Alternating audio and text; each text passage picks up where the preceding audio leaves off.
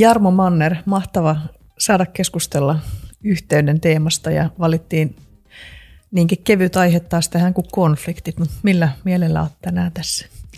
Oikein hyvällä mielellä, vaikka teema on, on tommonen, että kyllähän toi tilanne vaikuttaa, että kun on valoa ja mukava tuoli ja semmoiset, jotka luo jo sinänsä yhteyttä. Koko toi kontekstiteema on yksi, minkä näistä konfliktikeskustelusta helposti myös unohtuu. Niin, että ympäristö vaikuttaa. Kimmo, millä mielellä? Mä huomaan, että mä oon tosi innoissani. Jotenkin teidän kanssa on aina, aina mielenkiintoista puhua näistä ja Jarmon tapa jäsentää ja tuoda semmoisia malleja ja sitä tieteellistä näkökulmaa niin on ollut jotenkin aina itselleni innostavaa. Ja Jarmo on ollut itse se, joka mut on aikoinaan saanut innostumaan konflikteista. Sä puhuit konfliktin navigoinnista ja, ja siitä, että musta tuntuu, että mulla on ollut semmoinen aversio, vähän niin kuin pelännyt konflikteja, niin siitä on tullut sellainen innostunut, että tässä voisi olla jotain kiinnostavaa. Hauskaa. Meillä on Jarno sun kanssa pitkä yhteys. Me ollaan, sä oot kanssa valmentaja, executive coach ja mitä kaikkia näitä titteleitä, titteleitä, titteleitä mutta ollaan niin kuin varmaan yli 15 vuotta aina säännöllisesti sparrailtu ja sitten Joo. luotu yhteisiä ohjelmia executive coachingista ja valmennettu yhdessä. Ja sä oot meidän tuossa team coaching ohjelmassa myöskin tehnyt näihin konflikteihin ja näihin liittyviä sisältöjä. Ja sitten sä oot valmentanut myös Kimmoa mm. executive coaching ohjelmassa. Kyllä. Mites, tota, miten sä, mikä, mitä, mikä Kimmo sulle tulee niin mieleen, että mikä Jarmon merkitys on sulle? Jarmon merkitys. Mä oon jotenkin kokenut semmoista turvaa siinä, että näinkin kompleksinen maailma kuin käyttäytymistieteet ja siihen liittyvä, niin sitäkin pystyy jossain määrin jäsentämään ja mallintamaan, mutta sitten turvattomuutta siinä, että Jarmon kokemus ja kyky tehdä sitä on kyllä semmoinen, että mä en aina pysy perässä. Välillä on, että nämä on kyllä niin kuin kiehtovia ja monimutkaisia teemoja.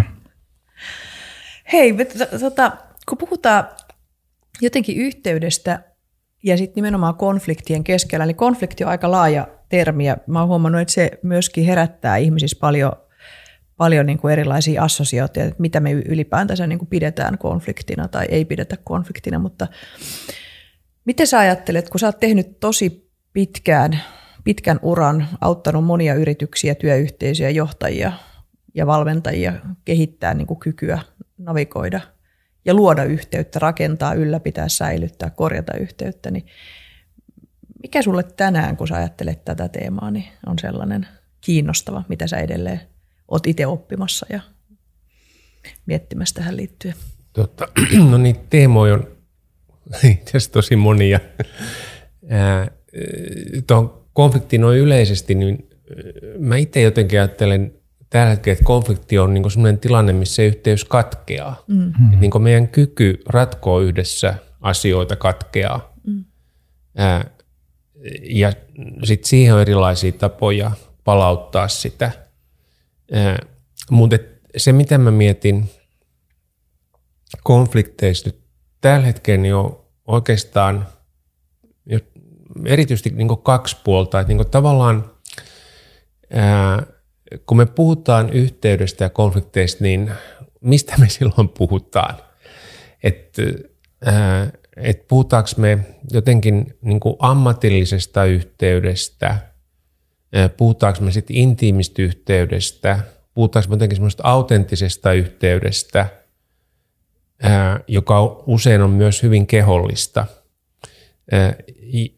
Ja kuinka paljon meistä puhutaan tämmöistä manipulatiivisesta yhteydestä. Et mä huomaan, että mua vaivaa näissä konflikti- ja yhteyskeskustelusta helposti semmoinen, että nähdään yksittäisiä tilanteita, johon tulee hieno sankari, joka sitten rakentaa panttivankineuvottelijan tavoin yhteyden ja sitten se tilanne on ohi ja sitten mennään seuraavaan tilanteeseen. Kun tosielämä on sitä, että – saman tyypin kanssa asutaan parhaimmillaan vuosikymmenet samassa kämpässä, tai nyt kämppä voi tietysti vaihtua välillä, mutta tyyppi ei kaikilla. Ja tota, tai sitten työyhteisössä niin useita vuosia touhutaan samojen tyyppien kanssa. Ja silloin se jotenkin asettuu o, niin toiselle tasolle se kysymys yhteydestä ja mikä on sitten semmoista niin kuin, äh, yhdistelmää näistä kaikista lajeista?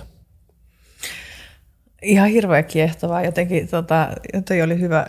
Jotenkin, että, eli se, se, siitä yhteyden niin kuin, ja konfliktin tarkastamisesta sä taisit tuossa ennen keskustelua mainita senkin, että siitä tulee itse asiassa niin kuin prosessi, että se ei ole tämmöinen pistemäinen, juuri niin kuin sä vaikka Kyllä. otit tämän panttivankin, niitä on paljon käytetty esimerkkinä ja niitä on hyviä kirjojakin kirjoitettu Kyllä, näistä teemoista, mutta että just jotenkin, että se ei ole joku, joku pistemäinen tapahtuma, joka nyt sitten niin kuin tässä ratkaistaan, vaan jos ajattelee niin kuin parisuhteenkin näkökulmaan, niin, niin se on koko ajan tavallaan sitä, että miten me nyt mennään tästä, tästä tilanteesta eteenpäin ja välillä asia kriisiytyy ja niitä pitää niin kuin jatkuvasti ratkaista.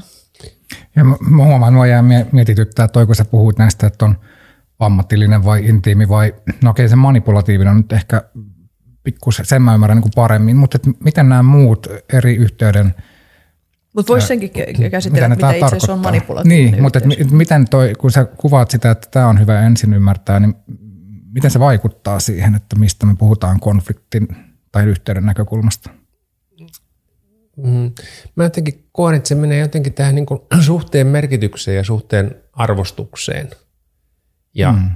uh, aikoinaan myyntijohtajana esimerkiksi mun piti kitkeä pois niin kuin näitä manipulatiivisia myyntipäälliköiden käyttäytymistapoja, jotka niin kuin, lähti siitä, että rakennetaan yhteys toiseen pelottelemalla, että kuinka kauheita tapahtuu, ellei hankita meidän tuotteita.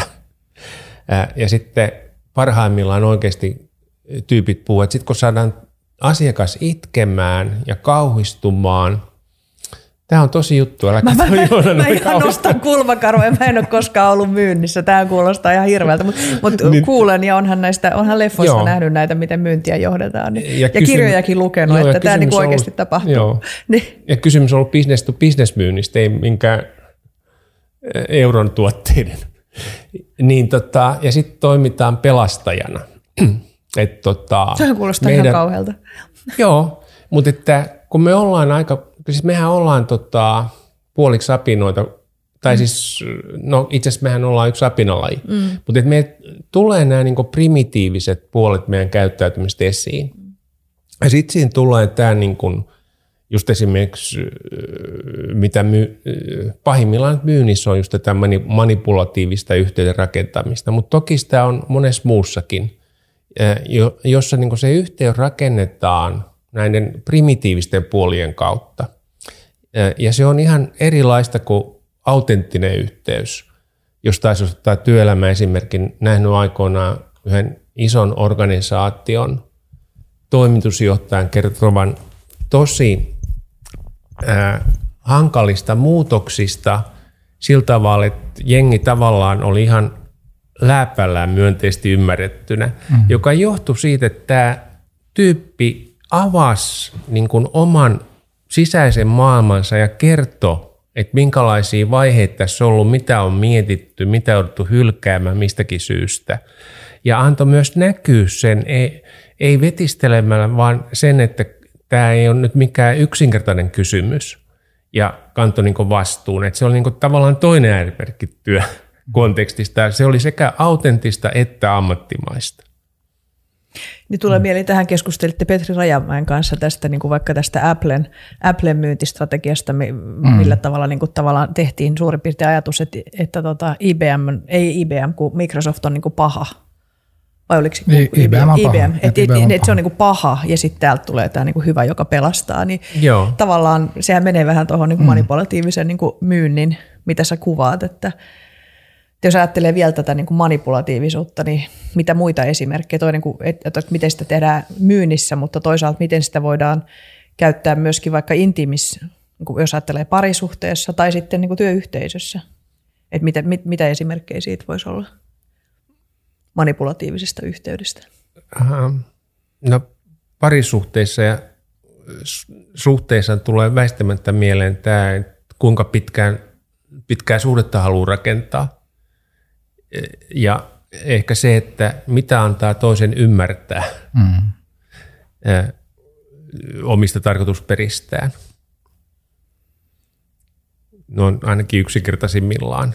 Mm. Ja tämähän tavallaan, oh, tämä menee nyt vähän konflikteista sivuun, mutta sinänsä netissä on paljon nyt näitä oppikursseja, että miten saadaan tämmöisiä lyhytaikaisia suhteita aikaiseksi, jotka on tota,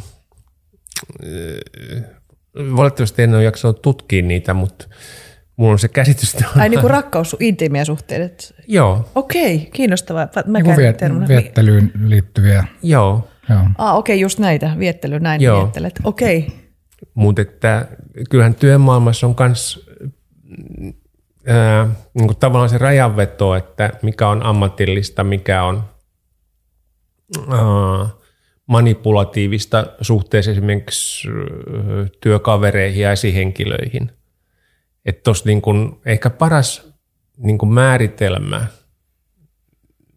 tällä hetkellä niin mun mielestä on tuosta, että ää, avoin vaikuttaminen ja siinä mielessä ehkä ammatillisen yhteen rakentaminen on semmoista, missä kaikki tavoitteet on avoimia. Et kun mä avoimesti kerron, että mä ajan näitä asioita, silloin mulla on tavallaan oikeus vaikuttaa ja lainausmerkeissä ystävystyy. Mm. Ja sitten manipulatiivinen yhteen rakentaminen on semmoista, missä mulla on piilotavoitteita ja mä käyttäydyn peittää niitä piilotavoitteita. Tietysti Joo, se ettei, niinku avaa, ne... ettei avaa tavallaan Joo. jotakin isoa kuvaa, mihin tässä Kyllä. ollaan niinku menossa, vaan että saadaan ihmiset uskomaan tai, tai hurmaantumaan jostakin, jostakin tietystä asiasta, ja sitten kun ne saadaan siihen mukaan, niin sitten lähdetään ajaa niitä piilotavoitteita. Kyllä. Kyllähän tätä organisaatioissa myös käytetään, tai on ainakin käytetty. Joo, ja to, no ihan niin monimutkaisia kysymyksiä, koska me ihmiset ollaan monimutkaisia. Välillä ihmiset ei ole välttämättä edes tietoisia siitä. Mm. Et jos miettii sitä, että aa, esimerkiksi konfliktien kannalta, kun mun miettinyt tuota käyttäytymistä, niin välillä tulee jotenkin mieleen, että siinä on nämä yksilölliset tekijät, sitten on ryhmätekijät, organisatoriset tekijät, et cetera. Mutta jos puhutaan yksilöllisistä tekijöistä, niin jollain näyttäisi olevan semmoisia skeemoja, että niiden pitää saada aikaan konflikteja. Eli skeema on niin kuin lapsuudessa mm. opittu tämmöinen pysyvä käyttäytymistapa, joka mm. toistaa itseään. Mm. Ja silloin, ja ihminen, silloin taustalla niin kuin tietynlainen ajattelurakenne ja, ja tietynlaiset uskomukset ja joo, joo, että joo, jos, tietorakenteet. Mm. Joo, että jos yksinkertaistaa, niin kuin, että jollain voi olla äh, äh, vaikka niin kuin käsitys maailmasta, että tietynlaiset ihmiset on ilkeitä tai äh, ja niiltä ei voi mitään odottaa, niin silloin ihminen koittaa työyhteisössäkin toimia siltä että saisi toiset siihen omaan, omaan skeemaansa, omaan näytelmäänsä sopiviin rooleihin. Mm. Ja silloin jotenkin se kysymys, että miksi minulla aina tapahtuu näin, on tärkeää. Ja sitten niin yhteisön, yhteisön kannalta sit siinä tulee se, että toiset yhteisöt jotenkin luo sitten semmoisia niin rooliaukkoja – mitä sä tarkoitat sillä? Mikä on rooliaukko? Siis semmoinen, että tota, vaikka kulttuuri on semmoinen, että aina tarvitaan syntipukkeja mm. sen sijaan, että oikeasti pysähdyttäisiin miettiä, että minkälaista ongelmista tässä on kysymys. Joo. Ja sitten taas tyyppi, jonka tota, henkilökohtaiseen skeemaan sopii, että olen syntipukki tai olen taitava etsimään syntipukkeja, mm niin viihtyy tämmöisessä kulttuurissa. Mm. Ja silloin siellä on tavallaan semmoinen aukko, joka se solahtaa joko syyttäjäksi tai syntipukiksi. Miten, miten, miten, mikä on, toi on itse asiassa aika kiinnostavaa, kun omassa työssä ja sitten tietysti joskus ihan ei, ei työssäkin, niin törmää tavallaan henkilöihin, joilla, tai itselle tulee sellainen vaikutelma, että jos puhutaan siitä, että joku ei ole mennyt putkeen – tai että tulee niin pettymys esille, niin tavallaan, että henkilöllä helposti, helposti tavallaan aktivoituu se, että täytyy perustella, että onko mä syyllinen vai en mä, eikö mä ole syyllinen. Että tavallaan, että ei säily semmoinen avoin tarkastelu, että no hei, tämä nyt meni, ei mennyt putkeen, Joo. Vaan, vaan tavallaan, että se vastaus on usein se, että, että en mä, niin kuin, että rupeaa puolustelemaan, että en mä ollut tähän syyllinen. Saksa, saako se kiinni tästä? Saan. Niin siinä on kysymys myös skeemasta. Joo. Se on ainakin niin musta yksi hyvä hypoteesi, että siinä mm. on skeemasta. Että nämä on tietysti siinä mielessä vaikea, että mitä työyhteys voidaan käsitellä ja mikä on sitten niin kuin, ää, terapiasta tai muualla. Mutta se hyvä kysymys on aina musta jotenkin, että mitkä asiat toistuu. Että jos jotenkin huomataan, että työyhteisö tai yksilö on aina toistuvasti samankaltaisessa tilanteessa, mm. niin silloin siellä todennäköisesti joku skeema. Mm. Mä, mä huomaan, että mä jäin jotenkin miettimään tätä tota rajanvetoa äh, niin kuin tässä manipulatiivisuuteen ja näihin, kun sä puhut, että tarkoitusperät, sen, sen yhteyden rakentamisen tarkoitusperät, sitten me ollaan mietitty paljon hyvän tahtoisuutta ja muuta. Ja sitten heti kun tullaan tähän työympäristöön, niin tämähän tulee itse asiassa aika kompleksiksi, se rajanveto siitä, että miksi tässä rakennetaan ja vahvistetaan yhteyttä ja mistä käsin. Miten tota, ja tämä mun mielestä liittyy aika vahvasti nyt tähän konfliktiin. Et aika, tuntuu, että iso osa konflikteista liittyy just tähän, että mitkä nyt tässä on tarkoitusperät ja mikä tämä on tämä hyvän tahtoisuuden ulottuvuus tässä.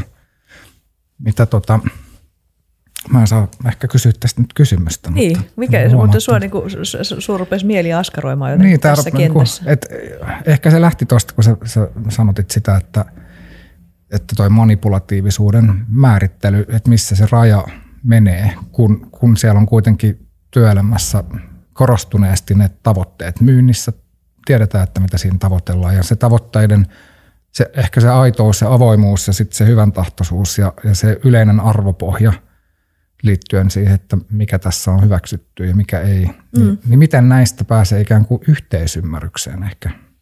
Se on se kysymys. Joo, tämähän on niin kuin monimutkainen juttu ja kohta alkaa pelätä, että tässä hämmennetään liikaa eri mm. tekijöitä, mutta et, must, must, mulla on se niin kaksi asiaa. Että ensinnäkin se, mistä mä oon enemmän ja vähemmän ymmärrän ja mitä enemmän tässä on pohtinut ja opiskellut, sitä enemmän on ymmärrän, niin tavallaan, että mikä on niin jotenkin tämä niin rationaalisen näkyvän maailman meidän irrationaalisen käyttäytymisen ja muun suhde.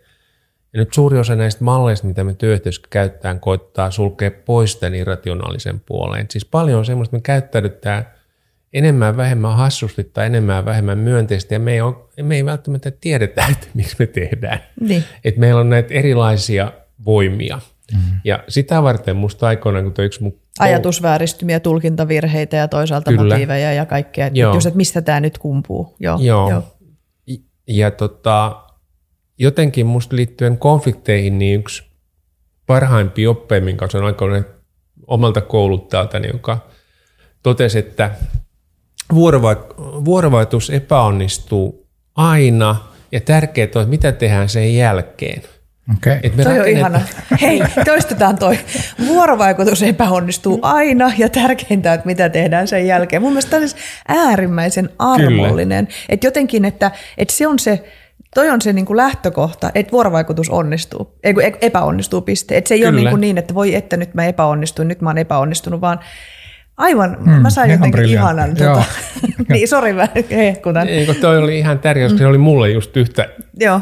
Niin kuin silmiä avaava. Ja toinen vähän sama oli aikoinaan yksi musta silloin ikäloppu työntekijä, eli 42-vuotias kollega. Joo, ihan ikäloppu, joo, niin kuin toinen jalka haudassa.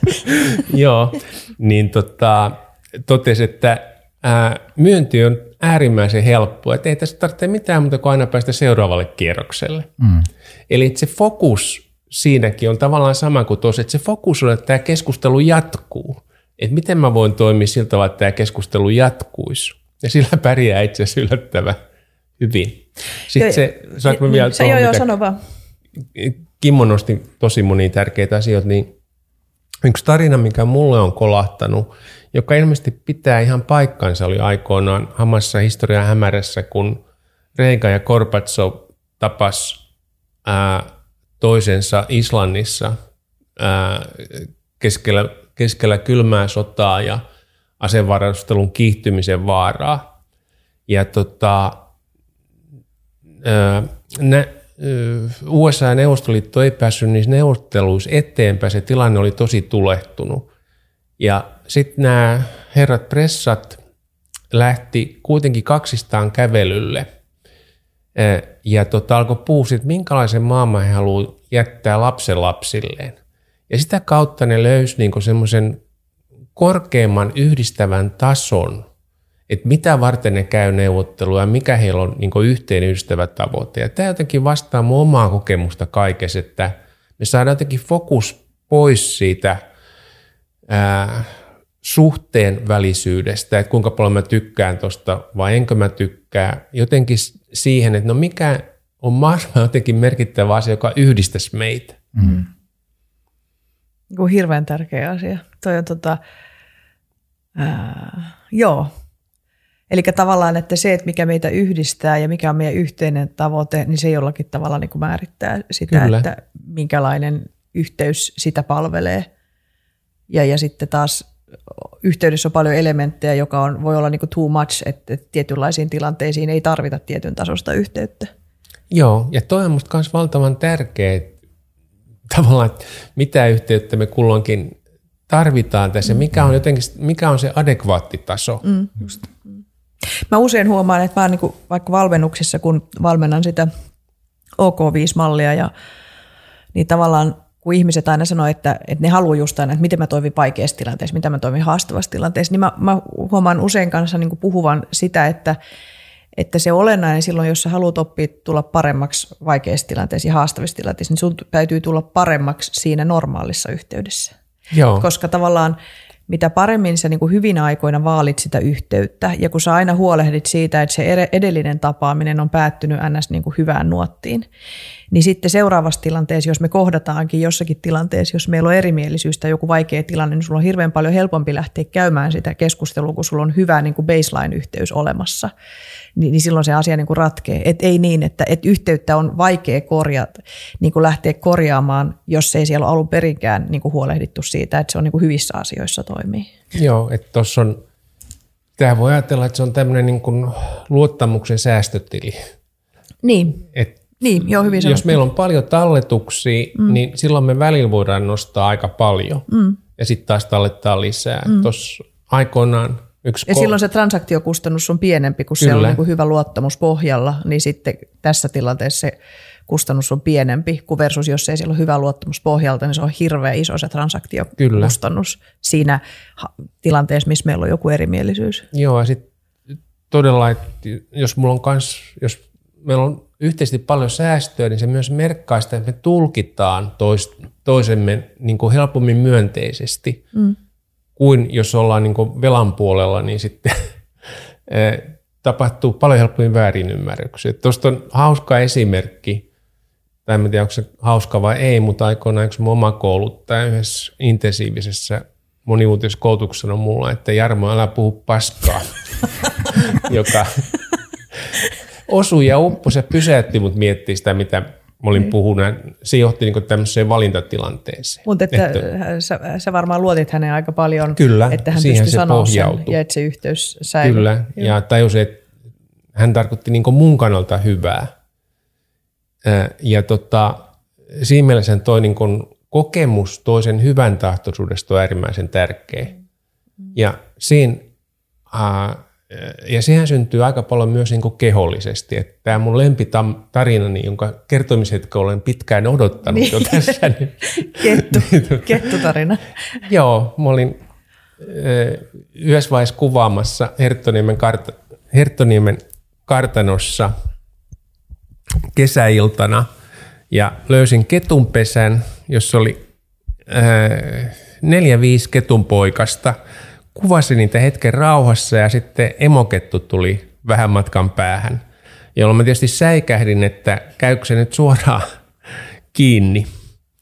Ja tota, e, ei käynyt, se pysähtyi kattoo mua ja mä pysähdyin kattoo sitä ja sitten siinä niin kuin apina ja susi aisti toisiaan. Ja sitten tämä kettuemo totesi, että toi apina on ihan ok, hän lähtee kauppaan – Eli se jätti mut kuvaa niitä pentuja ja häippäs paikalta. Ja sitten tuli vartin kuluttua ää, rotta tai myyrä hampaissa takaa ruokkii niitä. Mutta se oli niin jännä, mä itse aistin sen, että me syntyy semmoinen jännä neurologinen yhteys. Ja tämähän näkyy myös nykyään aivotutkimukset. Mm. silloin, jos on hyvä yhteys, niin meidän aivot synkronoituu. Mm. Niin että se menee aika paljon tänne niin kuin yli lajirajojenkin, mm. kun välillä hoitelen koiriakin, niin mm. tota, niiden kanssa sen huomaa ihan samalla tavalla. Ja tämä on just aika paljon sitä, mikä vaikuttaa niin siihen yhteyden syntymiseen, että on paljon semmoista niin irrationaalista, jotenkin se, että miten me aistitaan toisen hyvän tahtoisuus. Mm. Yeah. Ja tämä jää helposti musta kaikista näistä kirjoista ja hyvin rationaalista selityksistä mm. uupumaan. Mm. Mm. Mm.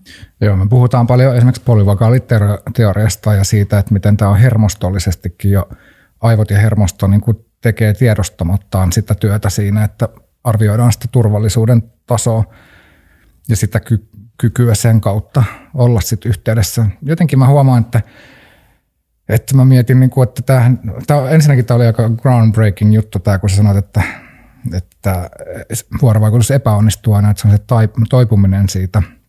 Mutta mä huomaan, että tässä on niin kuin kaksi juttua. Toinen on tämä baseline siihen, että mitkä elementit ylläpitää sitä yhteyttä, kun lähestytään konfliktia, joka niin kuin estää sitä yhteyttä katkeamasta.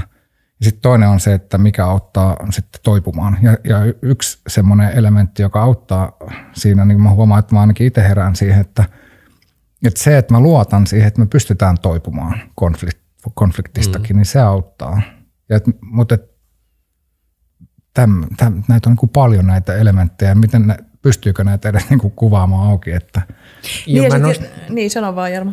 Niin, no mä nostaisin tuo yhden, että jotenkin että keskeistä konflikteista ja yhteydessä on jotenkin ensinnäkin tämä yhteys itseen. Mm. Eli että tiedän, ö, mihinkä mä pyrin ja mitä mä haluan tuoda esiin. Että jotenkin semmoinen, äh, käytän sen autenttinen. Mm. ja että mä pystyn opettelen jotenkin ilmaisemaan tarpeita, niin että tavallaan jotenkin kans jotenkin hyvin niin kuin semmoinen basic juttu. Mm. Ää, mutta käytännössä niin kuin itse kukin tässä on joutunut opettelemaan sitä paljon, että alkaa niin tiedostaa sitä. Ja, ja siihen liittyy myös jotenkin myös se rohkeus, niin kuin mä sanoin tuosta yhdestä toimarista, että uskaltaa avata sitä ajatteluaan. Mm. Ja tota, ää, toi on musta tavallaan sitten niin semmoinen paradoksi, että kun konfliktit, konfliktit on jossain vaiheessa ainakin sitä yhteyden katkaisemista. Ja tavallaan jotenkin ehkä, äh, ehkä yksi helpottava juttu, että se yhteys pakostikin katkeaa aina väliin, jos me puhutaan konflikteista. Mm-hmm. Ja sitten toisaalta ne on niitä, voi olla luovia hetkiä, että siinä tulee se uudelleen orientoituminen. Että vähän niin kuin toi mulle, että äläpä poikainen puhu paskaa, mm. niin se pakotti mut funtsimaan, että jatkanko vanhoja selityksiä vai keksinko uusia selityksiä. Mm. Eli jotenkin tämä niinku valinnan mahdollisuus ja valinnan tilanne. Mm. Ja tuohon tilanteeseen jotenkin mulle tulee niinku mieleen se, että juuri se, että koska me ne ihmiset, jotka me tunnetaan ja me ollaan opittu näkemään niitä hyvässä, niin silloin kun me nähdään niitä pahassa paikassa, niin me tavallaan tiedetään, että no mutta toi ei tarkoita pahaa. Että meillä on se luottamus Joo. on tavallaan rakentunut siellä hyvin aikoina. Meillä on helpompi niin kuin ajatella siitä hyvän tahtoisuudesta käsin.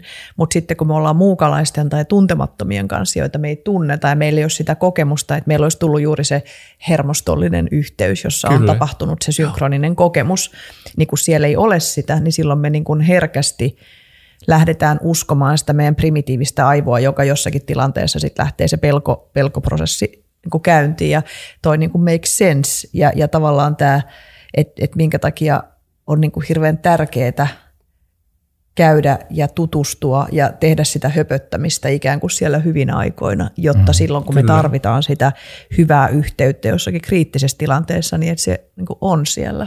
Joo, että on niin kuin jännästi, kun mä oon työskennellyt aina silloin tällöin erilaisten konfliktoituneiden yhteisöjen kanssa, niin tota, jos aikaa on vaikka kolme tuntia, niin mä käytän kaksi tuntia siitä, kaksi tuntia siitä vaan jotenkin sen yhteisen ym, yh, ää, niin kuin virittymiseen mm. siihen, että mm. voimme löytää yhteyden, meissä on paljon samanlaista. Joo, joo. Mitä tuo tarkoittaa? Avaa vähän, mitä se siis, on se? Ää, ennenkin jos puhutaan nyt vaikka, saatan nyt kyseisesti tiimistä, niin eka, eka on se, että ohjataan jokainen puhumaan jokaisen kanssa niin paljon kuin se on mahdollista. Koska silloin, kun ihmiset puhuu toistensa kanssa, ne virittyy jo toisella tavalla kuin jos ne istuisi vaan. Ja sitten löytää niitä yhdistäviä tekijöitä. Että jos, jos tota, tiedetään vaan toiset, että tulee toisesta yksiköstä, että niiden ajatus on, että Apple on hyvä ja toista ajatus, että Microsoft on hyvä, jos hyödyntetään sun esimerkkiä, mm. niin ne näkee toisensa vaan mustavalkoisen ryhmänä. Mutta sitten jos alkaakin rikkoa sitä, että ää, kuka tykkää hiirestä enemmän, kuka näppäimistöstä enemmän, Kuka on kissa-ihminen, kuka on koira-ihminen. Kyllä, juuri mm. noin. Että mahdollisimman paljon saadaan niinku rikki tämä perus mustavalko-ajatelma, mm. että löytyy näitä ihmisten välisiä kytkentöjä, ää, mitä tahansa, niin se, se niinku muuttaa koko sen ilmapiirin. Ja sitten jos siihen saa jonkun verran rakennettua sitä, että no missä ihmiset näkee jotain muutakin myönteistä toisissa, mm niin se pohja muuttuu välillä joskus yllättävänkin nopeasti, että joskus vartissakin niin lyhytkin tuommoinen juttu voi muuttaa koko tunnelma. Mm-hmm. Niin, että tavallaan, no tietyllä tavalla, tavallaan sitä mielentämisen Kyllä. ja mentalisaation, vahvistetaan sitä, sitä että meille syntyy sitä kyvykkyyttä mentalisoida ja mielentää toisiamme, niin kuin olla tietoinen jotenkin, ei vain siitä, että jos me vain käsitellään siitä, missä me ollaan eri mieltä, niin sitten me vaan katsotaan sitä toista siitä, Kyllä. niiden silmälasien läpi. Mutta sitten kun me nähdään, että tämähän ei ole koko tämä ihminen, vaan siellä on paljon muutakin, niin siihen syntyy aivan, se tavallaan se, se konfliktikin asettuu perspektiiviin. Mulle tulee itse asiassa semmoinen mieleen, mä että mä voisin nostaa sen, Kimmo, sun, mulla, mä oon muutaman kerran kiinnittänyt me jossain työpalaverissa huomiota siihen, että – että jos on ollut joku tilanne tota, mulla ja jollain toisella, tai, tai sitten sulla ja mulla, tai jollakin jossakin tilanteessa, missä me ollaan keskusteltu kiivaasti, mm. ja on ollut tullut joku semmoinen tietty tilanne, missä, missä me ollaan niin kuin hetkellisesti jostakin asiasta eri mieltä, niin sit sä oot jossakin niissä tilanteissa sanonut, että no niin, nyt tässä tapahtuu yhteyden katkeaminen – ja sitten mä oon huomannut, että mulla on jäänyt siitä sellainen niin kuin jännä fiilis, kun mä en ole siinä tilanteessa kokenut, että yhteys olisi katkennut. Mä oon mm. vaan kokenut, että me oltiin vaan, keskusteltiin kiivasti, oltiin jostakin eri mieltä. Niin mä ajattelin, että mun teki mieli se jotenkin nostaa tähän, että, että tai tavallaan, että, mi, että miten sä ajattelet siitä ja sitten myöskin, että mitä sä ajattelet siitä, että mikä itse asiassa on yhteyden katkeaminen. Mm. Onko, se jo, onko se jo yhteyden katkeamista, että että me ollaan eri mieltä sinänsä jostain, että lähdetäänkö me yhdeksältä vai, vai kymmeneltä. Mm. Miten sulle tulee, Kimmo? Tämä oli vähän niin kuin... Joo, me... siis ja, ja mielestäni hyvä nosto, että ja tämäkin liittyy siihen mielentämiseen ja siihen, miten itse kukin kokee mitäkin. Ähm, vähän samalla lailla just se, ollut muita, muitakin esimerkkejä siitä, että missä niin kuin on eri näkemys siitä. Mä olin esimerkiksi valmentamassa yhtä tutkijaryhmää, missä osa koki, että siellä menee yhteys rikki, kun ne, ne debatoi niin voimakkaasti ja osa koki, että tämä kuuluu niin osaksi tätä työtä. Niin just toi, että no mitä se on se yhteys ja mitä siinä menee rikki. Miten sä koet? No jotenkin mä kyllä lähtisin siitä, että äh, vähän itsekin tykkään, mä oon kanssa tämmöinen haastaja luonne, mäkin tykkään keskustella kiivaasti ja mulla on intensiteettiä paljon, että eh, mä, mä niin kuin ajattelisin, että se itsessään on mikä yhteyden rikkoutuminen, mutta että mihin tunnetilaan se sitten niin kuin naksahtaa siitä se, sen seurauksena, niin siinä mä teen niin kuin sit sitä tulkintaa, että, että esimerkiksi, että mm, meneekö joku osapuoli vähän semmoiseen että se katse niin kuin lasittuu ja ne vähän niin kuin irrottautuu siitä hetkestä, että sen mä niin kuin, siitä mä helposti sen, teen sitten semmoista tulkintaa, mm. joka ei ole ehkä osuvaa. Että se voi olla, että hän pysähtyy vaan reflektoimaan sitä, että mitä tässä on tapahtunut niin ja sitten ja sit mäkin, se on saanut mut esimerkiksi ajattelemaan myöskin sitä, että onko mulla esimerkiksi sitten niin, että mä en tajua, että jossakin yhteys katkee. Että mä, tavallaan, että mä menen liian pitkälle ja sitten mä en tajua, että, että niin kuin tavallaan mm. tätä mä jäin niin kuin just, että missä. Ja sitten mä jäin miettimään, että liittyykö se myöskin siihen uhkaan, että meille tulee niin kuin eri kohdassa se uhka mieleen, että miten tämä tästä korjaantuu. Että Joo, tavallaan, varmasti. että toisille voi tulla, että hei, että nyt tämä on liian pitkällä, että miten tämä korjataan. Ja sitten taas vaikka, vaikka, vaikka nyt noissa tietyissä tilanteissa itsellä, niin mä en ole vielä kokenut, että oltaisiin niin kuin lähelläkään siinä, että etteikö tämä niin kuin ihan siis sekunnin päästä tästä korjannut. Niin kuin mm. Siis niin kuin tavallaan, että, se, että ei ole kokenut sitä traagisen, mutta huomaa, että tämä on niin kuin teema, jossa meillä on kauhean yksilöllisiä kokemuksia, että mi, mitä me pidetään konfliktina, milloin yhteys on katki ja sitten, että miten sitä korjataan. Mitä sulle tulee Jarmo tästä mieleen? No itse asiassa aika paljon noita samanlaisia, että mä huomaan, että oma se on kyllä jotenkin muuttunut vuosien aikana tosi paljon. Ja tota, nykyään ehkä liikaakin tulee niin kuin se automaattijuttu, että okei, että mitäköhän tässä nyt tapahtui, niin mitäköhän kannattaa tehdä seuraavaksi, että toinen tulisi tuolta kilpikonna positiosta ulos. Mutta kyllä se varmaan jotenkin on aika paljon tätä sanatonta viestintää ja just niin kuin äänensävyn muuttumista ja jotenkin vetäytymistä kuoreen. Mutta siinä on myös just toi niin tulkinta, että mehän ei viime kädessä tiedetä, mitä toinen ajattelee, ellei mistä oikeasti kysytä. Mm. Ja että nämä kuvitelmat lähtee laukkaalle, mutta että mua itseäni on helpottanut tosi paljon elämässä aikoinaan se ajatus, että kaikessa mitä ihminen tekee, niin on hänen omalta kannalta joku hyvä tarkoitus. Ei, toinen vaan ei osaa niin tuoda sitä myönteisesti esiin.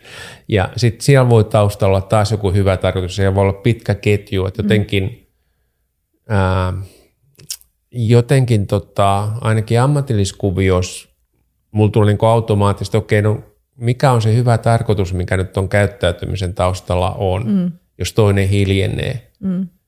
Ja tota, sitä kautta se menee, mutta sitten taas kotialueissa se ei aina toimi niin hyvin. Mutta sitten taas niin kun toissa viikolla rakas vaimoni, joka toki on myös työnohjaaja, että siis sinänsä touhuneiden asioiden kanssa, niin kysy yhdessä keskustelussa, että kuule, että kun meitä on kaksi aikuista ihmistä, niin eikö me voida sopia jonkinlaista aikatauluista? Joka osui ja upposi. Että tavallaan että se nosti sen keskustelun tason taas semmoiselle niin yhteiselle. Mm. Niin, että tavallaan tuo ajatus, se, se taitaa olla niin monien työtapojen, muun muassa ratkaisukeskeisyydessä juuri puhutaan paljon tästä, että kaiken, ihmisen kaiken toiminnan, sanomisen ja tekemisen taustalla on jokin hyvä alkuperäinen tarkoitus. Ja että kun niin kuin niistä, niiden silmälasien läpi katselee kaikkea – niin se, se värittää ihan eri väriseksi kuin että jos ja kun katsoo niin kuin siitä, että toi toinen pahan tahtoisuuttaan tahallaan haluaa nyt tehdä tällaisia asioita. Tullaan tähän niin kuin mielentämisen teemaan. Joo. Ja jotenkin tuntuu, että toi on tosi usein konfliktien, konfliktien niin kuin ytimessä toi, että sitten siellä, siellä ruvetaan tekemään tulkintaa toisen jonkun muun kautta kuin sen hyvän tahtoisen, tai tämä olettamus siitä hyvän tahtoisuudesta, niin niin miksi se on niin vaikeaa? Se, se, että työyhteisössä tai parisuhteessa tai muualla se lähtökohta oletus olisi, että tässä on niin kuin hyvän tahtoisuutta takana. Mikä, sen, mikä meitä niin kuin ajaa niin herkästi tämmöisessä konfliktiin? Siinä on varmaan tuo itse sattumalta katsoin Facebookin muistoja ja kolmisen vuotta sitten jakanut yhden tutkimuksen siellä, missä oli tästä, että kumpi tyydyttää enemmän kostonhimo vai anteeksianto, jossa valitettavasti todettiin, että kostonhimosta saa tosi paljon tyydytystä. Eli meillä on näitä niin kuin irrationaalisia puolia, joita meidän on tosi vaikea tunnistaa itsessämme. Että me saadaan niin semmoisia sijaishyötyjä, secondary gains, tai toissijaisia hyötyjä ilkeydestämme. Ja tota, ne välillä äh, yli ajaa tämän hyvän tahtoisuuden. Ja varsinkin, jos ei me suoraan saada niistä kiinni. Ja, tota, ja jotenkin sit, kun me koitetaan kieltää niitä, eikä haluta katsoa sitä, että meissä jokaisessa on kaikki puolet, niin tota, se voi heittää meidät pois tänne negatiivisuudelle. Mutta tota, viimeisin tosi myönteinen kokemus tästä vahingoilosta oli oli joku aika sitten, kun yksi auto ohitti mut törkeästi Ää, mutta ää, juuri kun meinas törmätä vastaan tuleva auto, niin vastaan tuleva auto pani valtavan äänen ja siniset vilkkuvalot päälle ja siihen se jäi. Siis sä koit semmoista, jotenkin tyytyväisen oloinen, kun Kyllä. sä kerrot. Hirveät kiksit tuli. Kyllä, Joo. pitkäksi aikaa. Että niinku ei tullut sinne myötätuntoinen, voi Ei, harmi. ei nyt. tippaakaan myötätuntoa. Mutta tämä kuvaa musta hyvin tätä meidän ihanaa Niin. irrationaalista puolta. Niin. Ja sitten jos se olisi ollut sun oma lapsi tai joku, jolla olisi käynyt näin, niin se Kyllä. olisi löytynyt myötätuntoa. Kyllä. Mutta kun se oli joku, joka ajoi jollain ärsyttävän merkkisellä autolla. Kyllä. Niin jotenkin kuin liittyen tuohon kysymykseen, että milloin, milloin on hyvä yhteys tai huono yhteys, niin jotenkin tähän kohtaan houkuttaisi kysyä niistä muistakin semmoisista sun omista kokemuksista, että mikä on ollut semmoinen kokemus, missä yhteys on mennyt rikki tai ollut tosi huonolla tolalla.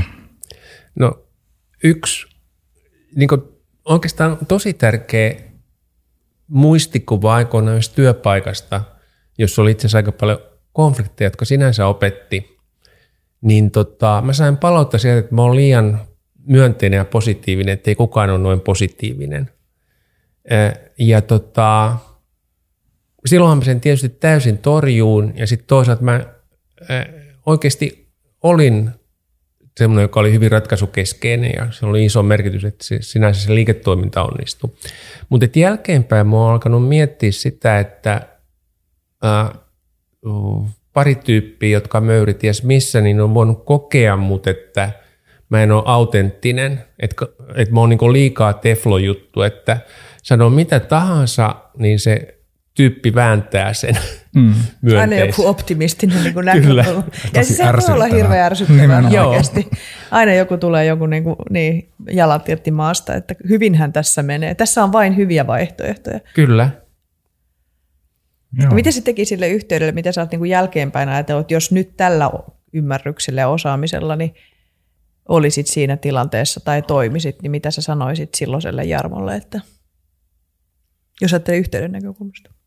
Tota, ihan yksisesti avaa enemmän sitä, että miten sä oot päätynyt siihen myönteisyyteen ja avaa niin niitä omia, omia sisäisiä maailmoja toisille. Ajatteletko Jarmo, että katkaiseeko suuttuminen automaattisesti aina yh- yhteyttä vai onko suuttumisella, vihastumisella, vihan näyttämisellä niin sun näkemyksen mukaan jotain roolia yhteyden rakentamisessa, kun ajatellaan konflikteja? No musta on, että silloin, ja nimenomaan silloin kun se on jotenkin, se on autenttista vihaa, että kun autenttinen tunneilmaisu on aina hyvin lyhyttä, että silloin kun ilmaisee sen, mitä tuntee, niin se nimenomaan voi rakentaa sitä yhteyttä. Et hyvä esimerkki, niin kun mun paras kaveri vu- vuosia vuosia sitten kerran tosi ärsyntynä sanoi, että mua är, ärsyttää se, että aina kun sä tulet meille, niin ens, ensin käyt läpi mun kirjahyllyn. ja siltä että se kuulu. Se osuu ja Niin, että häntä oikeasti ärsytti se? Kyllä, Aha, ja okei. ilmas sen. Okei. Okay. Ja tota, Mikä häntä muuten siinä ärsytti? no, vaikea sanoa. Okei. Mutta joka tapauksessa sitten me pysähdyttiin siihen juttelemaan ja tota, pyysin anteeksi ja sitten kaveri sanoi, että se on ihan ok, mutta kysy vaikka, että tota, voiko mä nyt katsoa suuret kirjat. ja tota, se paras meidän suhdetta valtavasti. Mm. Et, se muuttui niin kuin autenttiseksi ja silloin niin kuin semmoinen passiivis-aggressiivisuus katosi täysin. Joo. Et monella tavalla se pointti on niin kuin autenttinen tunneilmaisu, äh, joka on eri asia kuin sitten, että vatvotaan tai ilkeillään. Joo. Ja, ja, niin sä oot maininnut tässä monta kertaa tuon autenttinen, se on tullut tänään monta kertaa, niin, ja, kun se, on, se on itse asiassa aika vaikea termi, Niin että mikä loppujen lopuksi niin on autenttista tunneilmaisua, niin Erittäin hyvä kysymys, se olisi yhden podcastin ai- aika, mutta se on jotenkin se, että ilmaisee jotenkin sitä, mitä niin kuin syvemmältä kehossa ja kokonaisuudessa tuntee. Eikö se jotenkin liity myöskin siihen, että miltä musta tuntuu just tässä ja nyt? Kyllä, Että se ei ole tavallaan keskeistä. sitä, että, että lähdetään sinne tarinoihin, että kun sekin teki joskus tätä tai sielläkin Joo. tai mi- minulla on tämä kokemus tai näin.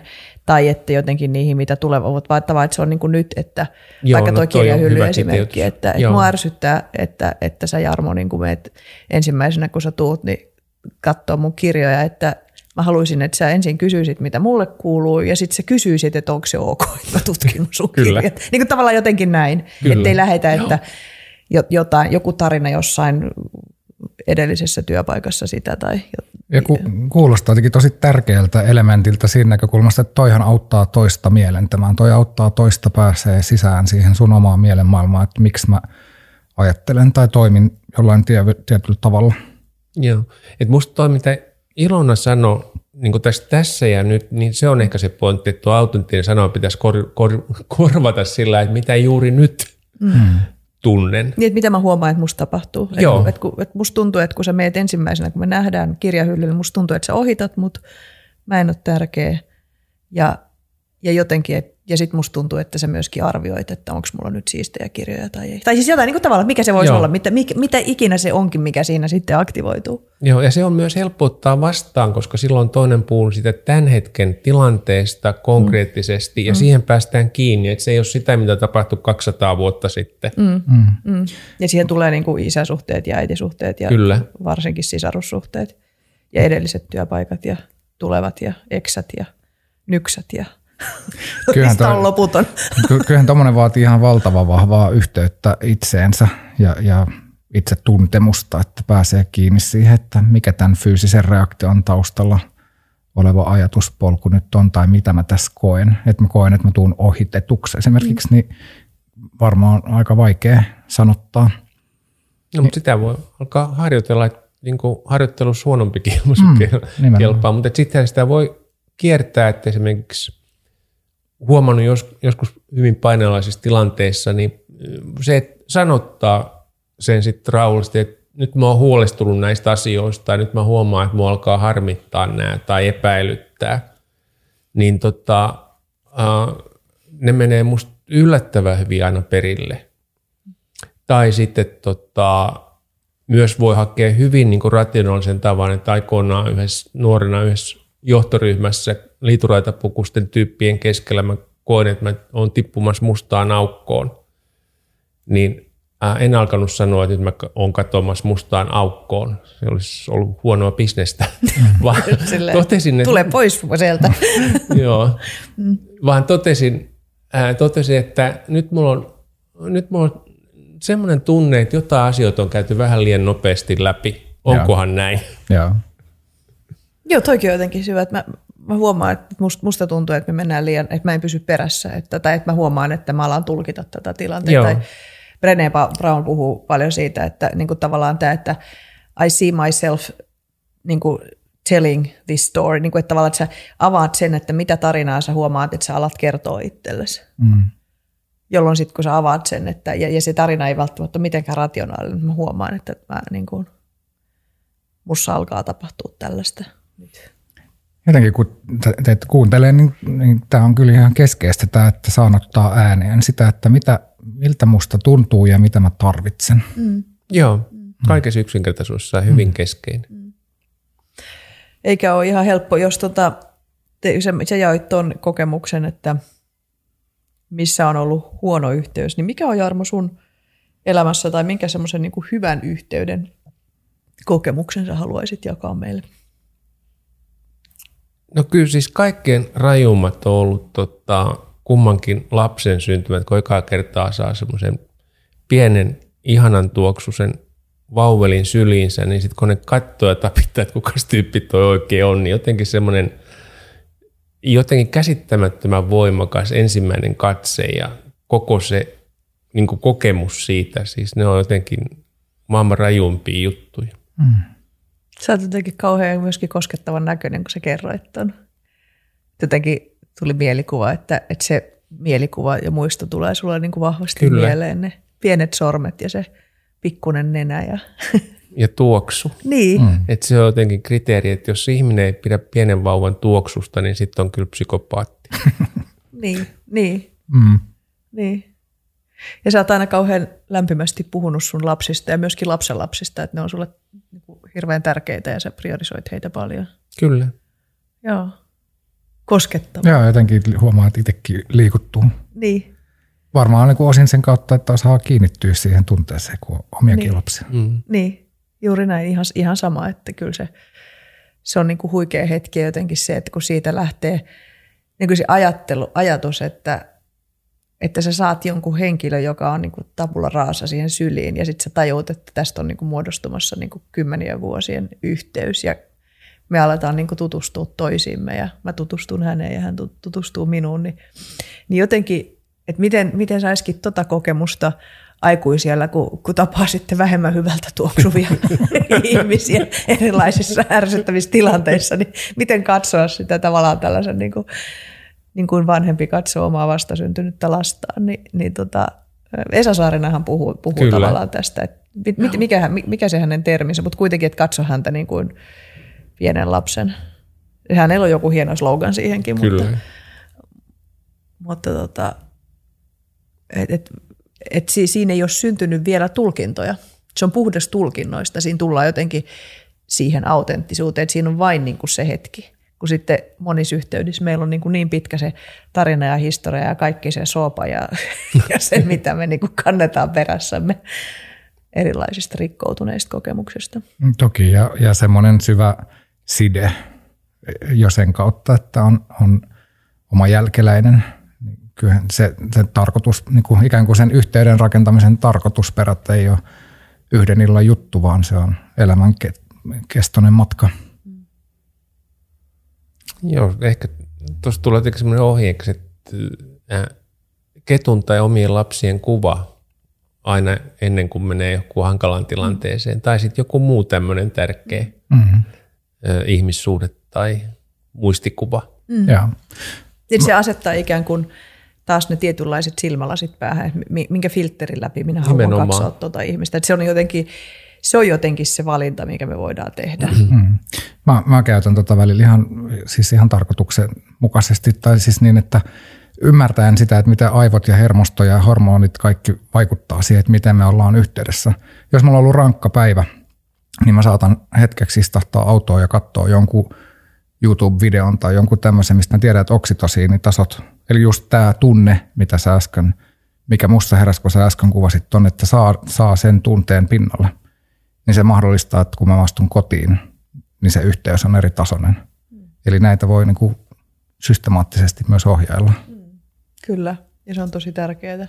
Joo, että toihan on yksi elämäni suurimpia oivalluksia kanssa aikoinaan, saisiko näiden asioiden opiskelussa, että kun tajusin, että me voidaan vaikuttaa meidän mielentiloihin, Mm. ja meillä on erilaisia mielentiloja, ja tota, se on itse asiassa aika jännä juttu. Niinpä. Joo. Ja jollakin tavalla tämä, no, että se, että, että kos, jotenkin tämä ajatus tästä, että, että ihminen rakent, niin kuin sä puhuit aikaisemmin, että ihminen aina rakentaa ympärilleen sen näyttämön, mikä on todellisuudessa se, se tota, miele, mielen sisäinen. Että mikä on se mielen sisäinen näyttämö, niin jotenkin, että jos se meidän mielen sisäinen näyttämö on täynnä kortisolia ja, ja siellä on erilaista niin kuin, niin kuin dilemmaa ja huonoa oloa, niin me, me rakennetaan se, me aina niin kuin löydetään ympäriltämme se sama. Et siinä mielessä palataan ikään kuin siihen, että miten tärkeää on niin kuin olla tietoinen siitä, että mitä mun omassa mielessäni nyt tapahtuu ja mitä, mitä me heijastan siitä tähän tilanteeseen. Tota, sä puhut paljon Jarmo myöskin sit kielen käytöstä ja mä ajattelen, että vielä tähän loppuun, niin, niin tota, kun sä teet tota, työyhteisöjen kanssa tai, tai johtoryhmien tai ihmisten kanssa, oot, oot erilaisissa haastavissa tilanteissa, niin sä oot paljon puhunut siitä, että sä usein kiinnität hyvin paljon huomiota siihen, että mitä kieltä ihmiset käyttää. Niin kerro vielä jotain siitä.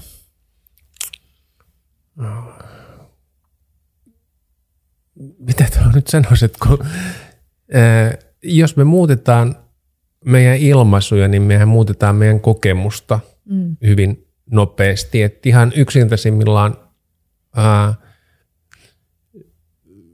tulee mieleen siis näitä, että jos ihminen esimerkiksi kertoo jostain haastavasta tilanteesta jonkun tarinan, niin sitten sit siitä tarinasta tehdään uusia versioita, ää, jolloin se kokemus, mikä ihmisillä on siitä muuttuu. Että jos sitä samaa tilannetta katsoo voimavarakeskeisesti, että miten on välttänyt sen, että ei siitä ole tullut vieläkin huonompaa, niin tota, se muuttaa jo sen koko kokemuksen. Eli ensimmäinen asia on toi tavalla, että minkälaista tarinaa me halutaan kutsua esiin ja elää todeksi.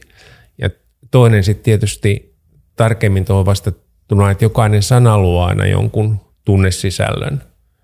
Että tota, mulla oli aikoinaan yhdessä johtoryhmässä yksi kollega, joka sai meidät suuttumaan aina noin 15 sekunnissa, kun se aloitti, ja en halua väittää vastaan, mutta en ole eri mieltä, mutta et cetera. Mm. Ja siis se on jännä, että jos me puhutaan näistä niin kuin ihan yksittäisistä sanoista, että mikä valtava merkitys silloin, että mä sanon, että hei, tuossa oli moni järkeviä juttuja, mitä Ilona sä oot puhunut, mutta mm. kontra. Ilona, tuossa oli tosi moni järkeviä juttuja, mitä sä oot puhunut, ja mitä jos siihen liitetään sitten vielä näitä näkökulmia?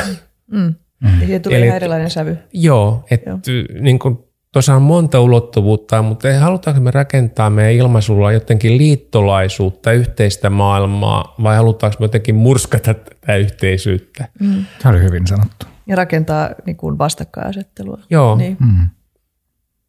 Joo. Mutta sitten noihin sanoihin, kun yhdessä vaiheessa olin niistä tosi innostunut ja opettelin näitä, kuten näissä hommissa kuuluu jossittelua kaikkea muuta ja kokeilin niitä sitten tämmöiseen nelivuotiaaseen fiksuun nuoreen leidin ja sanoin, että mä ymmärrän, että sä oot tosi väsynyt, mutta jos sä siivoisit huoneesi, niin koska sä jaksaisit sen tehdä? Hämmästys oli suuri, kun tyttö teki sen ja itse asiassa oikeasti se kolmena päivänä teki sen samalla, mutta sitten neljäntenä mä sanoin, että, että hei, sulla on kivat leikit meneillään ja jos sä siitä huolimatta siivoisit huoneen, niin koska kun sä sen tekisit? Ihan niin kuin oppikirjassa kerrottiin. So far so good, mutta sen jälkeen sieltä nelivuotias suurisilmäinen tyttö katsoi takaisin ja no isi kuule, vaikka se olisi jos, jos, jos, jos niin hän ei siivoa.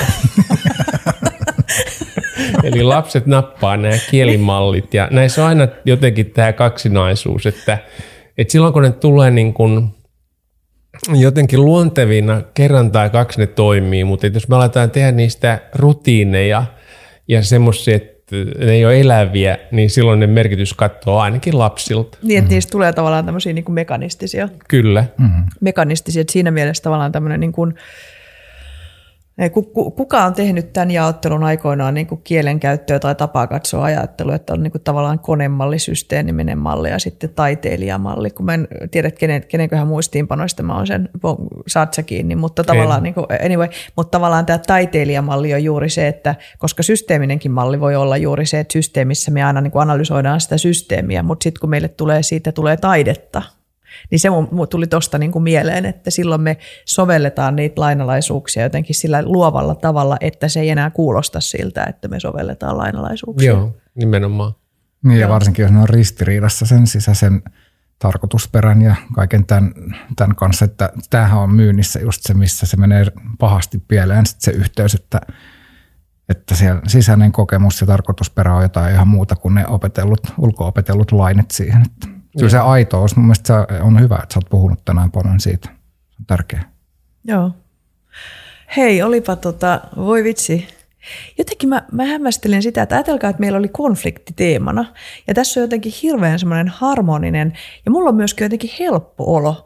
Jotenkin semmoinen olo, että eihän tämä ole ollenkaan vaikea asia. Että tämä on niin kuin kauhean helppoa itse asiassa. Ja jotenkin mä oon kauhean tietoinen niin kuin tästä olotilasta juuri nyt. Mistä Kimmo sä oot tietoinen? Niin, helppohan se teidän on, kun te ymmärrätte näistä niin paljon. Tämä on siis, mä huomaan, että mä oon jotenkin tosi innoissani. Nämä on kiehtovia teemoja. Ja sitten jotenkin semmoisia aivoissa vieläkin räjähtelee noin muutamat jutut, mitä sä, mitä sä tota Jarmo sanoit. Nämä vaatii sulattelua. Tämä avasi jotenkin ihan uudenlaisia näkökulmia tähän konflikteihin. Mistä sä oot Jarmo tietoinen nyt? nyt jotenkin siitä hauskuudesta, mikä meillä on kolmiokeskustelussa jotenkin taas kerran siitä, että jotenkin oma ajattelu selkiytyy toisten kanssa ja miten tärkeää se jotenkin niin kuin rauhassa kyetä pohtimaan, että jotenkin se niin kuin yhteyden fiilis siinä mielessä. Että kun me tiedetään vasta, mitä me oikeastaan ajatellaan, kun saadaan jotenkin vastakaikua, mm. jonka voisi, no joo, tässä yhteydessä ehkä vastakaiku sana toimii. Mm. Joo. Mm. Mutta tästä, tästä podcastista kyllä ihan key takeaway oli tämä, että kenen sanonta se olikaan, että yhteys epäonnistuu aina, että tärkeintä on se, että mitä... Ta- eiku, eiku siis, niin vuorovaikutus on, epäonnistuu aina, että tärkeintä on se, mitä tapahtuu sen jälkeen. Just näin. Se oli Riitta Hiiloksen, joka on psykodraamakouluttaja. Hienoa. Kiitos Riitta.